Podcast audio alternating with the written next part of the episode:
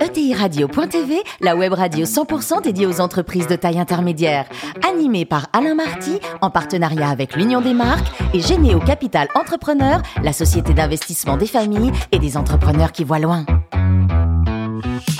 Bonjour à toutes et à tous, bienvenue à bord de ETI Radio.tv. Vous êtes plus de 43 000 dirigeants d'entreprise abonnés à nos podcasts. On vous remercie d'être toujours plus nombreux à nous écouter chaque semaine. Vous pouvez réagir sur les réseaux sociaux, bien sûr, notamment notre compte Twitter ETI Radio du bas TV. À mes côtés pour co-animer cette émission, Natalia Abella, directrice du programme Grandir, le programme d'accompagnement des ETI et des PME de l'Union des marques. Bonjour Natalia. Bonjour. Ainsi que François Picard, le directeur associé de Généo Capital Entrepreneur. Bonjour François. Bonjour à tous. Aujourd'hui, nous recevons, on a le plaisir d'accueillir Yves Pasquet-Lévin, le président de Volvo France. Bonjour Yves. Bonjour. Alors, vous êtes né en 1962, de formation éco-financière, et votre premier job, c'était à la Sopexa à Zurich. Vous faisiez quoi là-bas?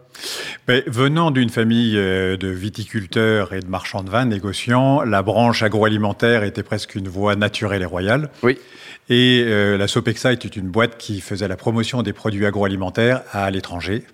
Et je suis parti faire ma coopération, pour ceux qui savent encore ce que ça veut dire. C'était le service militaire. Pour les plus jeunes qui nous écoutent. Voilà, et je suis parti deux ans, sans aucun talent euh, pour les produits agroalimentaires, mais l'idée de partir à l'étranger, l'idée de vendre la France et était plutôt sympa. Donc voilà, j'ai commencé là-dedans, mais c'était un hasard très facile par euh, le nom, par la connaissance un peu du milieu. Et puis j'en suis sorti aussi vite que j'étais rentré. Après, vous êtes passé par la 5 dans les médias? Oui, ben, c'est une époque où euh, il était facile de trouver du boulot dans tous les environnements, et pour peu qu'on soit un peu curieux, euh, on frappait à différentes portes. La 5 et la 6 étaient en train de se créer. Donc il n'y avait rien. C'était l'époque de Cédou, Ribou, Berlusconi. Et Berlusconi, ouais. connaissent un peu ça. Et ils avaient besoin de, de commerciaux, et, euh, et c'était un truc qui m'amusait. Donc voilà, je me suis lancé là-dedans. Et puis après, changement d'univers, vous rentrez, vous rentrez dans l'automobile. Oui. Alors on va donner quelques petites marques. Vous nous souhaitez un souvenir, un souvenir par marque. BMW. Euh, rencontre d'un patron, d'un grand bonhomme qui s'appelle Didier Maitret, euh, qui était très inspirant et voilà, je l'aurais suivi très loin. Yves, si je vous dis Fiat, Alfa Romeo et Lancia. Euh, un enfer de débrouille, système D, c'est-à-dire que chaque jour vous arrivez avec des directives qui vont changer à midi et s'inverser encore le soir, mais une opportunité fantastique de euh, se débrouiller, de monter son propre système sans forcément en parler à tout le monde, de pas attendre des autorisations, parce que c'est le système allemand, pardon, italien, euh, qui est euh, voilà n'attend pas trop d'instructions parce qu'elles vont être ordre et contre-ordre, mène ta barque comme tu peux. Jeep. Expérience américaine, euh, retournement d'entreprise, création d'une filiale en France. C'était un importateur qui gérait le métier. Ils avaient besoin d'une équipe qui remette tout ça à plat. Donc on, on résilie 100% des distributeurs. On repart à zéro. On reconstruit tout un modèle sur une filiale de la, de la maison mère. Un plan produit à rebâtir, un plan économique à rebâtir. Donc un, une expérience incroyable. Euh, vraiment carte blanche pour le faire. Opel. Ambiance plus difficile. Euh, arriver dans une boîte qui a beaucoup euh, marché, a bien marché, mais qui ne marche plus. Euh, le jour où, où j'arrive. Euh, beaucoup d'années très difficiles, des années où, quoi que vous fassiez, ça ne marche pas. Les volumes ne sont pas au rendez-vous, les pertes sont au rendez-vous.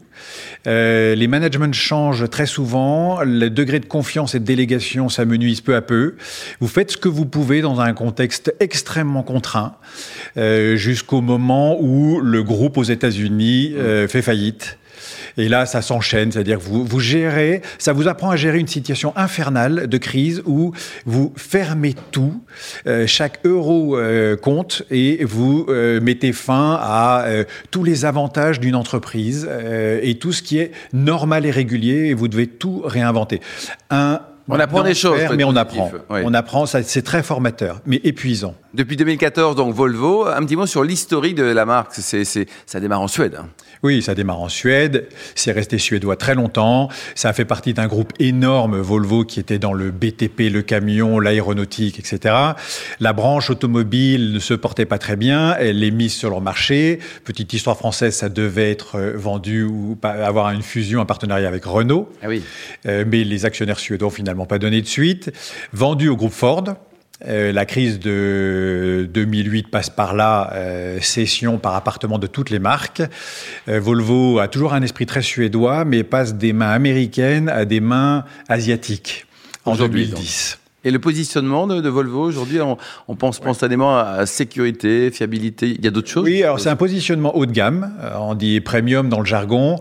Et les valeurs de, de la marque s'appuient pour maintenir ce côté haut de gamme sur la sécurité la recherche, l'innovation, mais vraiment la sécurité plus que le design, la, puissance ou la performance. Voilà, on joue beaucoup sur la responsabilité.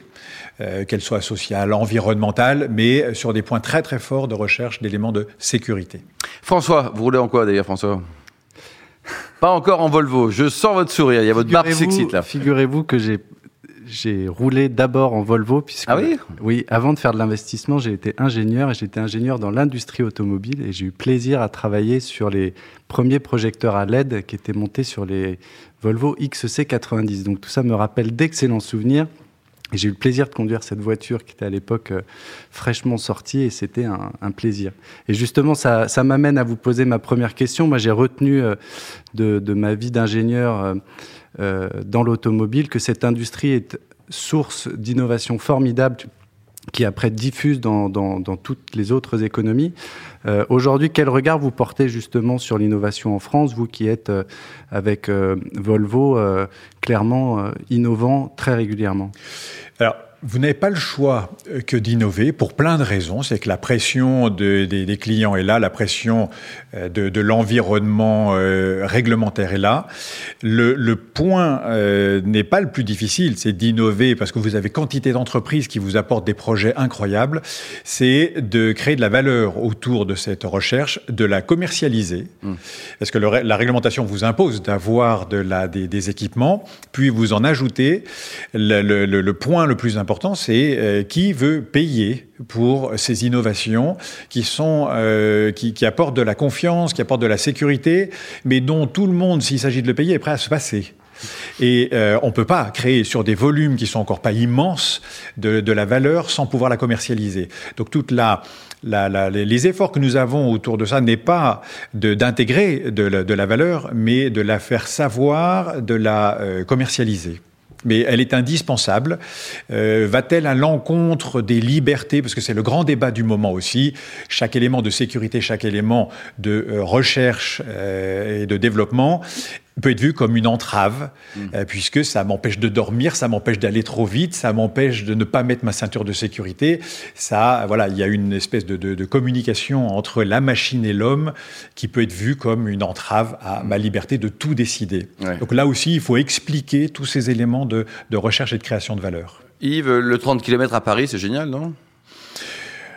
C'est un, un, un, débat de, qui est compliqué de société parce que le, on s'est toujours battu autour de cette notion. Ce n'est pas la vitesse qui changera les choses, c'est le comportement du, euh, du conducteur et de l'environnement autour du conducteur. C'est, est-ce que c'est le vélo ou la trottinette qui sont plus dangereux que le conducteur de la voiture? Mmh. Est-ce que c'est le conducteur qui lui-même doit être responsabilisé parce qu'il est fatigué, parce que il a des addictions diverses qui l'empêchent d'être en maîtrise de sa voiture? Donc la, la, la, la, la vitesse est un débat euh, intéressant. C'est un des paramètres. C'est un des paramètres. Ouais. François? Alors pour nos auditeurs, euh, dirigeants d'entreprise qui nous écoutent, euh, sauriez-vous nous parler un petit peu des relations qu'un groupe euh, comme Volvo entretient avec le tissu économique des, des ETI et des PME françaises? Ça vous intéresse comme marché, ça, non, Yves? Oui, c'est notre premier marché, euh, à hauteur de 70 euh, euh, Au-delà des relations que je dois entretenir avec des partenaires qui sont des partenaires financiers, parce que je suis une petite entreprise qui ne tient que par la flexibilité et donc le fait de se réinventer au quotidien et donc de bénéficier de ressources financières qui peuvent varier d'un jour à l'autre, tout, tout mon, toute mon activité économique à hauteur de 70% est profession libérale, entreprise de moyenne taille pour une vaste majorité, quelques grands comptes mais les grands comptes sont dans une démarche économique, économique, plus que de valorisation d'image par les produits de leur flotte ou de leur, leur voiture. Mmh. Donc, c'est une image que l'on euh, cultive, euh, qui est intéressante parce que le milieu professionnel euh, euh, rentre de plus en plus dans des notions de comment je valorise la marque de mon entreprise, quelle qu'elle soit, comment je crée de la valeur pour mes collaborateurs, qui vont rouler dans une voiture euh, et avec un, changement de comportement qui était au début pression sur les prix. Et depuis, je vais dire 5-6 ans, ça change beaucoup. Ce qui nous aide, c'est-à-dire que nous avons un autre dialogue avec ces euh, entreprises que nous côtoyons euh, souvent, directement ou indirectement, parce que vous avez des sociétés de leasing qui sont entre deux, mais nous essayons d'avoir un rapport tripartite pour ne pas être que dans un schéma de location avec des loyers, mais d'avoir une approche responsable, sécuritaire, de valorisation, pas uniquement de nos produits, mais de la marque employeur de nos clients entreprises. Natalia? On a assisté à, une, vrai changement, un vrai changement des, des, relations entre euh, les entreprises et leurs clients, notamment avec l'accélération du digital. Et quand on vend des voitures, à un moment donné, on a plutôt envie d'aller en concession. Alors, je ne parle pas effectivement du sujet de la flotte, là, je suis de la partie grand public. Euh, moi, ça m'intéresserait de savoir si l'accélération digitale a changé quelque chose à la façon dont vous avez commencé à communiquer avec vos clients. Euh, j'ai lu que vous aviez en 2014, je crois, euh, fait un certain nombre de choix et dans votre stratégie de communication, mais est-ce que le digital a changé ou accéléré quelque chose? L'industrie automobile est un dinosaure qui se voile la face et euh, ne veut pas y aller. Ça, c'est un point qu'on constate. Le deuxième point, c'est que, étant filiale d'une entreprise asiatique, nous avons une pression colossale en euh, direction du digital, euh, en direction du online, donc tout ce qui est autour du digital, parce que eux sautent des technologies et donc nous disent c'est il faut absolument que vous y alliez. Donc nous sommes un peu en avance dans ce domaine-là, en disant c'est absolument incontournable, il faut développer tous les outils et de plus en plus de clients vont en avoir besoin et vont passer en direct. Le troisième point qui nous a fait résister longtemps, c'est que la distribution automobile est basée sur des réseaux de distribution avec des contrats de concessionnaires et, de, et, et donc de franchisés. Et commencez à développer de la notion du digital, du online, direct. du direct, vous, vous figez tout euh, parce que vous passez d'un modèle wholesale à un modèle retail direct. Et ça, c'est une démarche qu'on a entreprise, c'est-à-dire qu'on vulgarise le sujet et on leur dit, mais digitalisez-vous vous aussi par de la bonne relation client, parce que notre relation digitale et client, elle est pitoyable aujourd'hui. Vous faites un, un, email, vous allez avoir une réponse. Merci monsieur. Euh, nous sommes Merci monsieur Natalia. Voilà, absolument. Donc on les éduque à ça en disant mais n'ayez pas peur de la digitalisation, de la vente en ligne, parce qu'elle est inéluctable. Dans certains pays, elle avance beaucoup plus vite. Seulement, euh, vous l'approprier, faites-la beaucoup mieux vous-même. Si vous ne la faites pas bien, nous allons la faire euh, en direct. Et, et, mon principe est de dire aux concessionnaires si j'ai, s'il y a un client sur terre qui a décidé de se passer de concessionnaire, de, passer, se passer de réseau de distribution et de commander en ligne, comme certains le font sur d'autres marques électriques, et de se passer de tout ce système, je veux qu'il soit chez moi. Donc je construirai tout l'outil du digital, de la relation sophistiquée et commerciale. On en est loin parce que c'est un apprentissage à faire, mais on y va à marche forcée parce que notre actionnaire nous pousse, que les outils sont là, mais il y a une force de résistance euh, terrible. Natalia? Une autre question, mais d'abord merci pour euh, la franchise et de, vos réponses, c'est intéressant. On a euh, souvent d'autres discours et, ça fait beaucoup de bien parce qu'effectivement, je pense que ce chemin de la transformation digitale est long pour beaucoup de gens encore et beaucoup d'entreprises et beaucoup de secteurs. Euh, un autre sujet un peu, un peu compliqué, c'est que finalement l'automobile, c'est à la fois beaucoup d'innovation et c'est un secteur aussi qui est très critiqué, notamment par ces sujets de pollution. pourtant, ce qui est certain, et vous l'avez évoqué tout à l'heure vous-même, vous avez une vraie conscience de ces sujets-là et vous faites beaucoup de choses en la matière. Racontez-nous Comment on gère ce sujet-là quand on est Volvo? C'est un sujet qui est euh, éminemment sensible parce que vous ne pouvez pas dire tout et n'importe quoi. Il ne s'agit pas de dire que tout d'un coup, parce que vous devenez électrique, euh, vous êtes mm. zéro émission et donc vous sortez des énergies fossiles et ça y est, la, la bataille est gagnée. Vous ne pouvez pas euh, euh, masquer toute la chaîne de production, c'est-à-dire que vous avez encore des extractions de terres rares pour construire des batteries, vous travaillez encore avec de l'acier. Donc vous avez des points, euh, vous devez travailler sur des points les plus c'est-à-dire votre industrie, votre chaîne industrielle va générer sa propre électricité parce que tous les toits des usines vont être en panneaux solaires. Vous allez faire de la récupération des eaux de pluie et des eaux naturelles pour vos cabines de peinture. Vous allez travailler le recyclage de vos batteries, de vos voitures et dire ça y est, je suis à 70%, 80%, c'est-à-dire que tout ce qui est dans ma voiture repartira dans des matériaux. Et donc vous avez une, plus qu'une marge assez faible de produits qui ne sont pas recyclables, qui sont des mmh. fluides ou des choses comme ça. Euh, il ne s'agit pas de dire que voilà vous vous déclarez euh, juste pour que vos actionnaires dans, euh, sur le, le, bilan, euh, liront il y a la RSE et c'est bon, la, la, case est cochée. Vous choisissez vos débats et il faut qu'ils soient crédibles parce que de plus en plus d'entreprises ou de clients viennent vous voir en disant la valeur que vous défendez euh, m'appartient et la bonne. Sinon, c'est du fake news et ça ne m'intéresse pas. Et là, on est épinglé très très vite. Donc, on choisit nos schémas les plus crédibles possibles. Il faut la même confiance, pardon, dans ce que vous dites que dans vos voitures. Oui, absolument. 100%. Quoi. Les salons dans le domaine des voitures, c'est fini tout ça oui. Ils vont mourir ou... Oui. Euh, alors Non, non, non, ah. j'étais un peu rapide. Mais on est...